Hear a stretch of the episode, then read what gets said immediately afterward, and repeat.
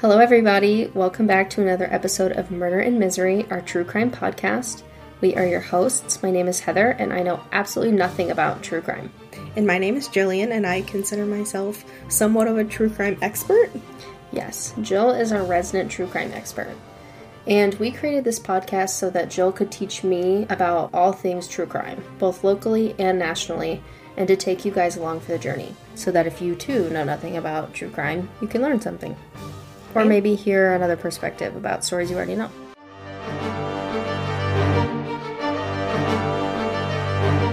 Okay, so this case was requested by our listener Ian. Um, he actually gets to fight for the spot of number one fan, though he rarely listens to the podcast. He does let me use his computer to research stuff. So I just feel like he's never gonna hear this, so I'm just gonna say Just there's no way that he's our number one fan. Like he's literally listened to two episodes, I feel like. I, I would say maybe four episodes. Okay, well we're on thirty something. I know. Ian. So you need to catch up, or otherwise there is no way that you're our number one fan. Watch him tell his he was telling his coworkers at the hospital about our podcast and watch this be the first episode they click on. Why would you recommend it if you've never listened? yeah. Um also uh, he just has faith in us, but um Oh, I don't. I think he's a good supporter, but he's clearly not that big of a fan. he's not getting the views up support wise. Yeah. But he does give me money sometimes, which gives me the emotional capacity to research the podcast. Hey, whatever it takes. Okay. Um but uh I do have to say before we get started, this case mentions animal abuse, sexual abuse, and suicide. So listener discretion is advised. Um, we're going to start on January 7th of 1978 in Cove, Utah. This is when Heidi and John Keyes had their son Israel. Israel was the second oldest of 10 kids, and his family was a member of the Church of the Latter-day Saints. AKA the Mormons. Yes. Um, they didn't believe in government interference, modern medicine, or even sending their kids to a public school, which I think is common in Mormonism. Well, it depends. There are Mormons who send their kids to school, and then there are Mormons who homeschool. But there's also an important distinction between the Church of the Latter day Saints and the Fundamentalist Church of the Latter day Saints. And the fundamentalists are the ones who still practice polygamy, and the regular Church of the Latter day Saints does not. I will say that though I do not believe they practice polygamy, they were most definitely fundamentalists. Okay.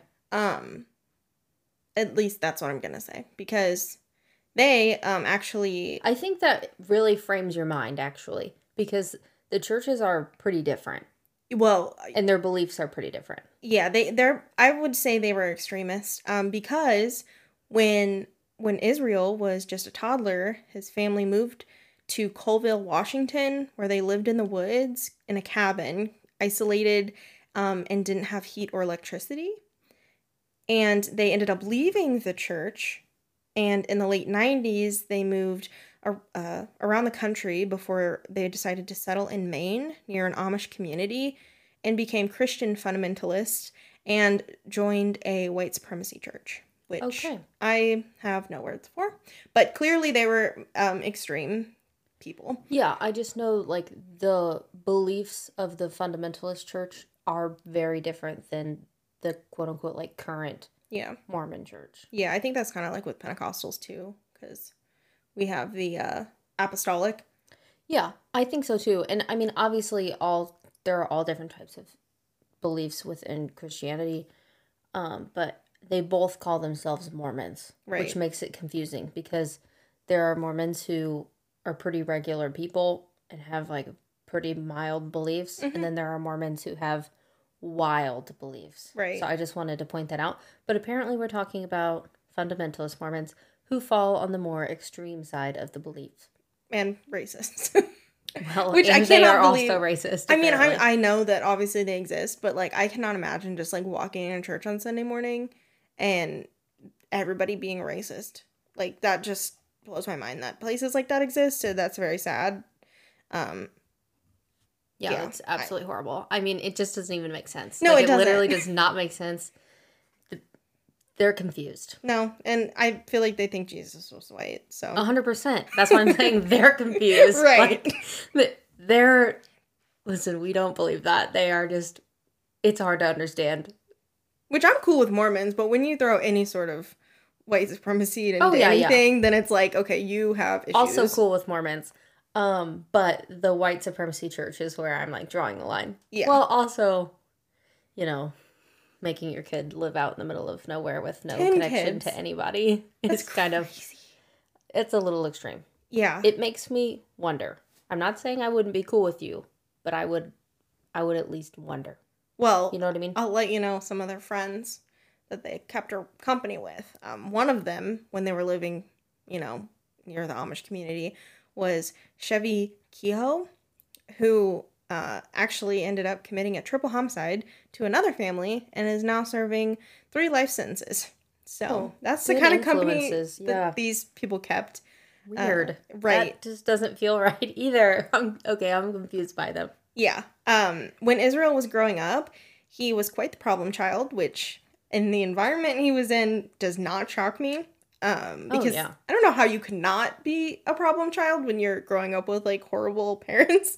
But um, Also, when you say problem child, that could mean a lot of different things in this setting because I'm sure that they expected their children to be perfect little angels. yeah, yeah. Which I mean, but to go in a little bit more depth, um, Israel would go hunting for pretty much anything that had a heartbeat, and he would break into his neighbors' houses and steal their guns, and he would torture animals, which, don't like, like we've that. said, serial killer one on one. Yes. Uh, during his teenage during his teenage years, he cut ties with his father after he told everyone that he didn't believe in their religion and was said to practice Satanism instead. But he was still close to his mom. After moving out, he joined the army in 1998. It was then that Israel it was said that Israel was a pretty good soldier, that he kept to himself and was quiet, but also that he was a heavy drinker.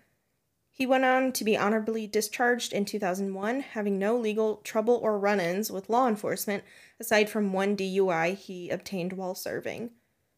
Sometime around this time, uh, when he was still in the mil- military, he met uh, a woman who was living on the Makah Reservation, which was um, tribal land and a tribal reservation for the Makah tribe. It, this was in northwest Washington. He ended up having a daughter with her in October of 2001 and moved onto the res- reservation to live with them for about six years before him and his girlfriend ended up breaking up in 2007. After this breakup, Israel started seeing someone else, and then he moved to Anchorage, Alaska with his daughter and his new girlfriend. It was said that Israel was a loving, responsible father. He worked in construction and owned his own business. His girlfriend at the time was a nurse practitioner, and overall they had a pretty average life. This is when I'm going to jump forward a bit to February 1st of 2012. This is when big jump. Yeah. when Samantha Koenig, who was just 18 years old, was ending her shift at the Common Grounds coffee stand in Anchorage. Um, to give y'all an idea, the stand wasn't like a lemonade stand where it was like exposed, but um, for Heather or local people, it was similar to Kevlar coffee, Okay. which for the non-locals is basically like a shed that had a like window that people could walk up or drive up to um but no no place for like people to come inside and like sit down anyway so she was ending her shift and this is when she was approached by a man ordering a coffee and a ski mask and i'm not sure if this was normal to wear a ski mask because it is alaska and say, it was might- in the winter It might be. Right, and it didn't say if if that was like normal because I know it's cold, but um, I feel like if it was normal, they wouldn't have made note of it though. Well, maybe not because she probably still wasn't able to identify him. right, yeah, it was just weird. Like, it didn't say if she was startled when he like walked up to the window, Yeah, so I don't I don't really know. Here in Missouri, I mean, you'd be more confused. yeah, for sure. But after he got his coffee, which also makes me feel like it wasn't that crazy because it's not like she slammed the window in his face. Yeah. um, he demanded money and threatened her with a gun. He told her to turn the lights off in the coffee stand, I assume because of security cameras. He then got inside the stand and tied Samantha's hands together with zip ties and forced her into his vehicle. Samantha tried to escape but failed.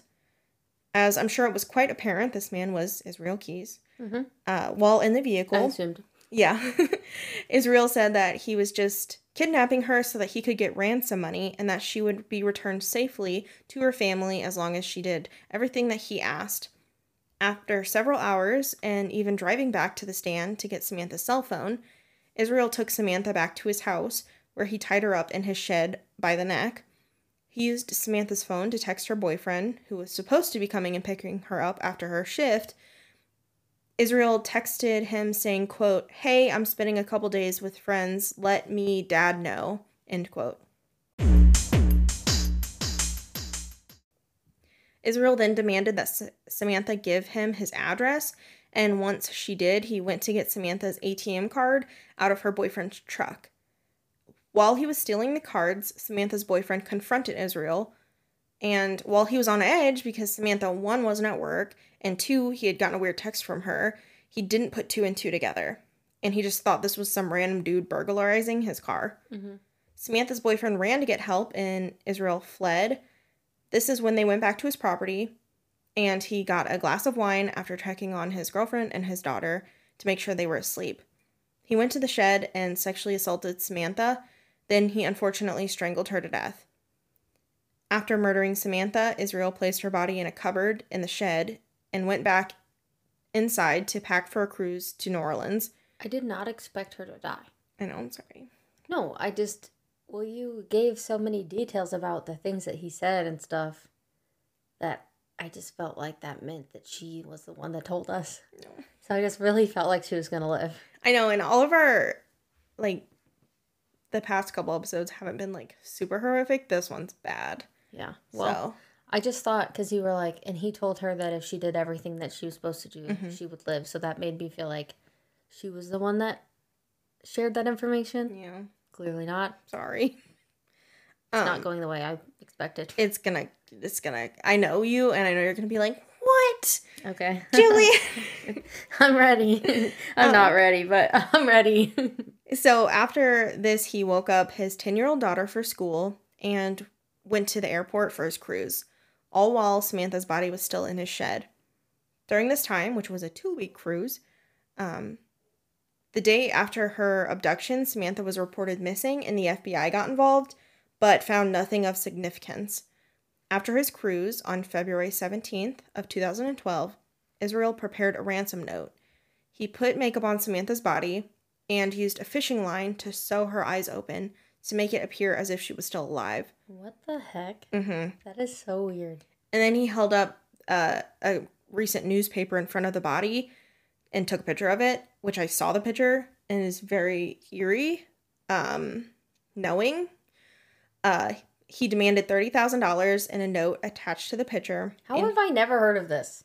I hadn't heard of it until last year. Wow. I believe I saw the picture trending on Reddit um a couple years back, but I didn't de- like dive deep into the story and figure out like all what happened. I just knew, hey, like this guy literally killed this person and took this photo, and used it as a ransom note, and she was like not alive in the Yeah. photo. um, I don't know if I want to see the photo, but did she look like she was alive? She looked like she was severely beaten up. Okay.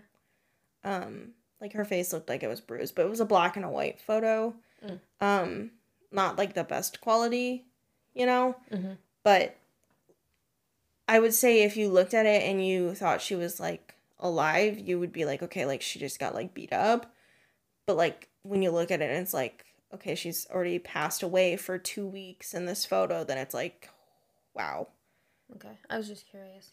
Yeah. But he left the note in the picture in a park and then took Samantha's phone and texted her boyfriend, quote, Connor, park sign under the pic of Albert, ain't she purty, end quote.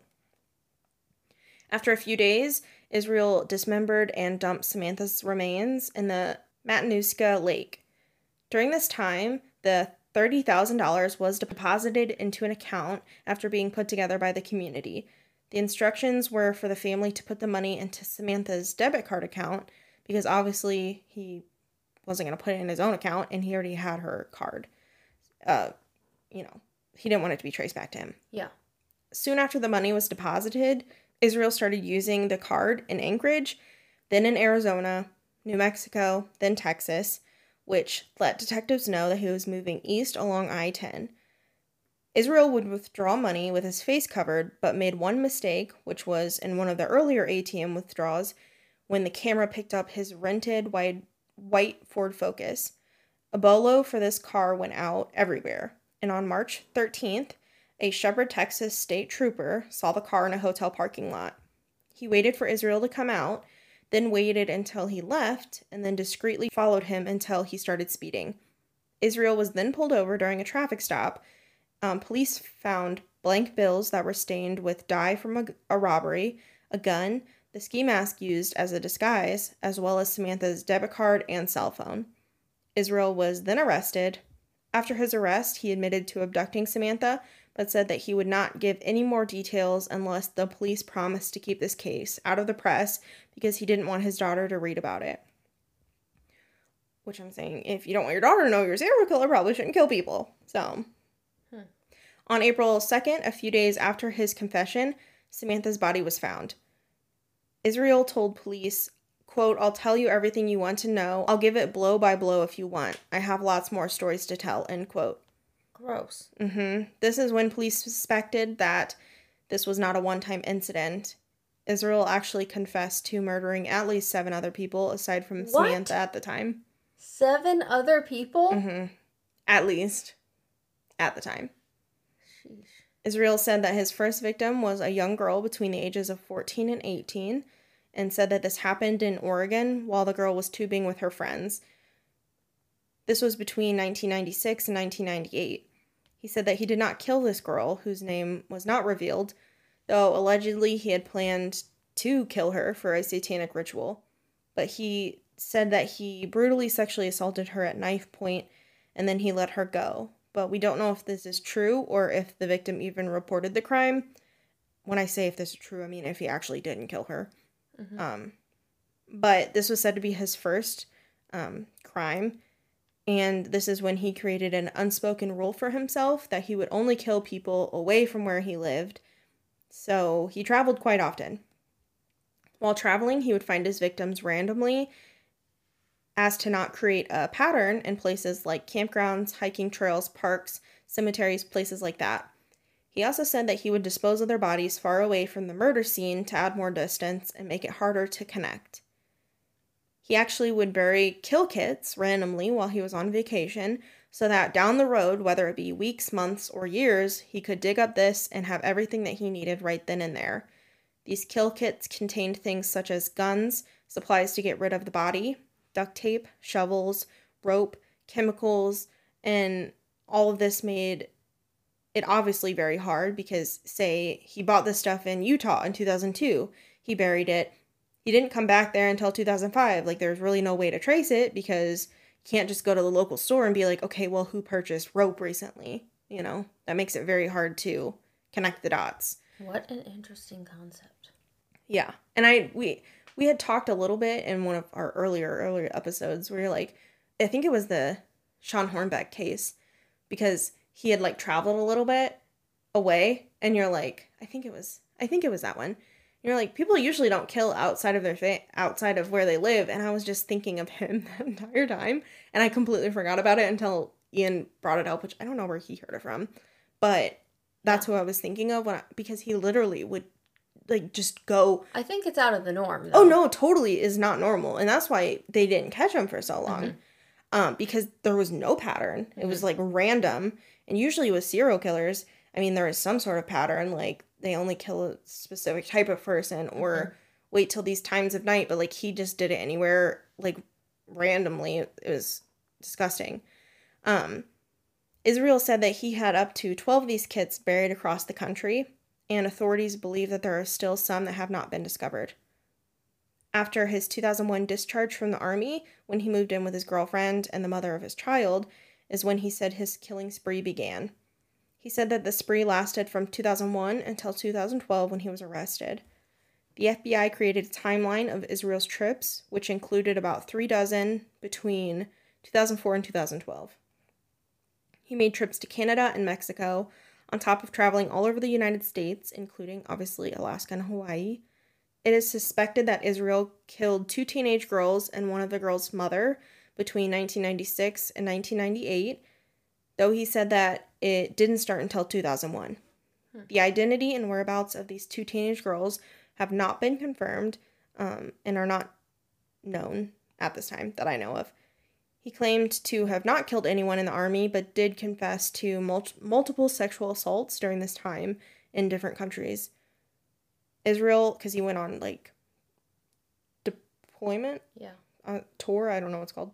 Um, Israel admitted to committing a double homicide between July of 2001 and 2005 in Washington, and mentioned two murders on top of the double homicide during that time frame. Israel also admitted to robbing banks in New York and Texas and breaking into homes in Texas. One specifically, he broke in in Texas and then burned it to the ground. Um, as I mentioned earlier, he had moved to Anchorage, Alaska, and started a construction business, but he frequently used work and visiting family as an excuse to leave um, and not take his daughter and his girlfriend. In April of 2009, Israel admitted to kidnapping and murdering a female who police believe may be Deborah Feldman on the East Coast and disposing of her body in upstate New York, though that was never confirmed. In June of 2011, he flew to Chicago, where he rented a car, drove to Vermont, and then looked for three days for his next victim. He already had kill kits in that area um, that he had put there years prior, and this is what he used to break into the home of Bill and Lorraine Currier, his only identified victims aside from Samantha. After breaking into their home, he kidnapped them and went to an abandoned farmhouse before ultimately shooting and killing Bill, who was just 49 at the time, and sexually assaulting Lorraine, his wife, who was 55, before strangling her to death. He said that he disposed of the weapon in a river, and the FBI later recovered the gun and his kill kit near that location However, as far as I'm aware to this day, their bodies have still not been found. Wow. And he also said that his preferred method of killing was strangulation because he liked to see like it slow and painful or something disgusting. Um I some people are just they don't have a soul. Mm-mm. I don't get it. And to know that he like had it was like a dad, I don't. I yeah. But he did try to and say it's that. weird because like he clearly had some care towards his daughter because he was like, I don't want my daughter to have to read about this. Mm-hmm. Like he didn't want to like ruin her life, but he had no care in the world for anyone else's life. Right. And he said it's that weird. because of his daughter he didn't kill like kids, but I don't believe that. like yeah. you know, um especially because like a teenager is still a kid. I'm just, it's such like a weird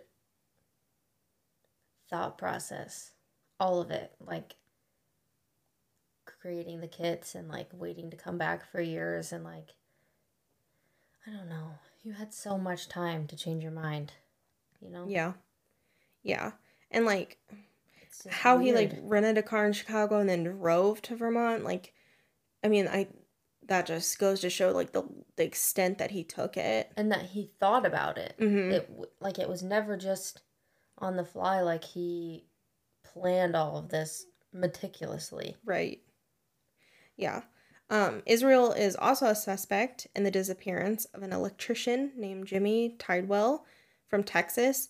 He disappeared on February 15th, 2012, though it cannot be confirmed that he was a victim. It is believed he was responsible for robbing 20 to 30 homes across the United States and robbing several banks, as well as being a serial rapist. He was responsible for the death of at least 11 and possibly more outside of the country. During his interviews over the span of several months, prior to his arrest, it was a real back and forth. Like he was very conscious of what information he was giving, mm-hmm. and police kept most of it hidden. In May of 2012, Israel attempted to escape from a courtroom after breaking his leg restraint, but thankfully he was stopped. Police believe that there are more victims, and apparently Israel had drawn pictures of skulls in his cell labeled as We Are One. He drew the pictures using his blood as a paint. But unfortunately, before police could continue their investigation and try to find the identities of more victims, their interviewing process was cut short as Israel had committed suicide in his cell with a razor blade that he had snuck into his cell. Though his other victims have not been identified, I do want to recommend that anybody who is interested in hearing more about Israel Keyes and his possible victims to check out the podcast True Crime Bull, S H I T. Um, it's hosted by Josh Hallmark, who I met last year in Kansas City at the True Crime Podcast Festival, and his entire podcast is dedicated solely to Israel Keyes, aside from season three, I think was a different lady, but now he's on like season five, um, back to Israel. So he's done an amazing job tracking down and like piecing things together and looking at like what missing person report happened during this time and could it possibly be a connection. Um, it's very interesting, and he's oh, definitely cool. yeah he's definitely done his due diligence and researching. Um, just on top of him being a really nice person. So I definitely recommend checking out his podcast if that is something you would be interested in learning more about. So, yes, that was the chilling case of Israel Keyes. That guy is like a special kind of evil, mm-hmm. I feel like. Yeah, I couldn't find any information on his like kid, yeah. which I, I don't blame. Probably a good thing. Yeah. I just can't imagine finding out, you know, that's who your your father was it's so I don't know, it's like very hard to wrap your head around that he was he planned everything so much and was like so careful and even whenever he'd been caught, he was still like paying attention to the things he said and made sure that they couldn't like put everything together kind mm-hmm. of thing. Like it's just so crazy. Yeah. Like up until the end he was still too good, I guess. Well, and they like a lot of people suspect that too good at being evil. Well, he, a lot of people suspect that, like that was well, obviously it was a mistake to kill anybody, but that was the re- reason he got caught is because he killed somebody in his state, and that was his number one rule not to do. Yeah. And so imagine if he hadn't done that and he would still just be traveling the country. Mm-hmm. Like, ugh, it's so scary. Mm-hmm. But yeah. I just I don't think that white supremacist churches are any good and I also think that the fundamentalist Mormons are highly questionable. Um but I don't think that they caused that. I really think that that is the kind of thing that you can't stop. Yeah. You know what I mean? Like you mean like somebody's born that evil? hmm yeah, and I don't know. I mean, like, I do know that childhood trauma plays a big role. I do too. Into some of that, but I know people who are traumatized as a child and they're not serial killers. So. That's but that's like way more than just being a serial killer. Yeah. You know what I mean? Like I never knew that there were like distinct tiers of serial killers. Mm-hmm. But that is like so different than like you were saying like somebody who is triggered by men walking dogs. Right. You know what I mean? Right. That's very different. Yeah. And like, I mean, and it's not even like he chose a specific demographic. It was like he killed everybody, old, young men, women, in the like, name of Satanism. Alle- yeah, which is alleged. Which that is a completely different thing because, like, I'm not. We're not trying to say that people that are Satanists go out and like try to kill people for rituals, but like that is a different breed. Yeah. Of no, I agree. Crazy. I think that's like yeah, the extreme end of that as well. So like I just I don't know. I, I don't know what to say because I'm like shocked. Yeah. I I feel like that and I know not everybody believes this, but I feel like that's when you could get into the realm of like was he possessed because I mean like I honestly, just can't though, honestly, I can't though. comprehend a human being capable of that. But like never having empathy except for for his daughter once mm-hmm. it was too late. Right. Yeah. Disgusting. That's, yeah. Not sad he's dead. Sorry. Okay. but like I'm not. I, no, I get it. I just I don't know. It's, it, I will say it is upsetting. I don't like saying things like that. Well, it's upsetting that they could not, you know, get more information before that happened because there's still. It seems like they victims. wouldn't have gotten it anyway. Yeah. You know, Yeah. It's just, you know, I wish, because obviously, you know, a lot I of them are had still. more closure too, but Right. just based on how he, like you said, where he was still very careful about the things that he said and how he said them and all of that. I don't think that he would have just been like, "Oh yeah, let me tell you all my stories." hmm You know, Yeah. I don't know that he ever would have gotten to that point. No. That is the type of person who scares me to my core. Mm-hmm. You know, Yeah. like that is the type of story that like hopefully well not literally but like figuratively keeps me up at night and like something that i think about and like probably the reason why i'm af- afraid of random people for no good Right. reason like this is the kind of evil that i can't comprehend exists in the world and scares the crap out of me And I, well, I can't believe that it wasn't more widely heard about. I know, I don't expect you to like hear I know, I about know. things, but like, I can't believe I didn't hear about it until last year. yeah You know, I know I'd seen the picture before, but like, you know, I, I listen to a lot of true crime stuff and I just haven't heard a lot of people talk about him. Um, and I, some of the articles were like, this is like the most brutal, meticulous serial killer you probably never heard of. It's Yeah. like, yeah. well then too if you think about like what he did with samantha like it makes you wonder what he did with other victims because Right. that was like awful Mm-hmm. Yeah. Disgusting. I feel horrible for her parents or and her family because they thought she was alive. Yeah. And then to find out that whenever you had hope, there really was none, like Mhm. that sucks. Yeah. That's kind of like the Lindbergh kidnapping too, because Yeah, the same you know thing. they were looking for He had all this that time. baby had, was gone the whole time. Right. Ugh. Horrible. Well, our um, condolences go out to all of the victims involved. Um, Known and not unknown. Exactly. I don't really know what else to say. It's hard to even talk about because it's like hard to fathom. But yeah. Anyway, you know where to find us. And if you haven't yet, please follow us on our social medias on TikTok, Instagram, and Facebook.